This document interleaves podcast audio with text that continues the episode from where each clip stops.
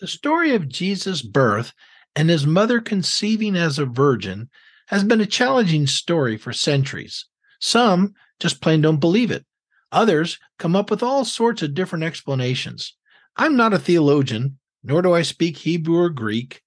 I have enough trouble speaking English correctly. But here's what I believe actually happened. I believe that Jesus was born from some kind of miraculous in vitro fertilization. I do not believe he came from Joseph's sperm or from Mary's egg. The reason he did not come from either Joseph or Mary was because both of them had the curse of sin in their blood. They were descendants of Adam and Eve, and therefore they were born sinners.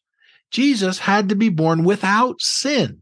He was the start of a new race. That's why he's called the second Adam in 1 Corinthians chapter 15. Just like God first miraculously created Adam and Eve, God miraculously created Jesus as a fertilized egg, a zygote, and planted him in Mary's virgin womb.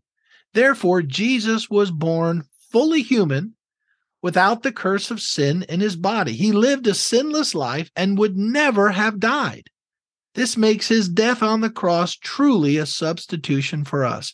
If he had the curse of sin in his body, his death on the cross would not have been substitutionary. The Christmas story of Jesus' birth is truly good news. God gave all of mankind a second chance when he sent his son, born of a virgin. Believe in, rely upon, and trust in him, and you shall be saved. Merry Christmas.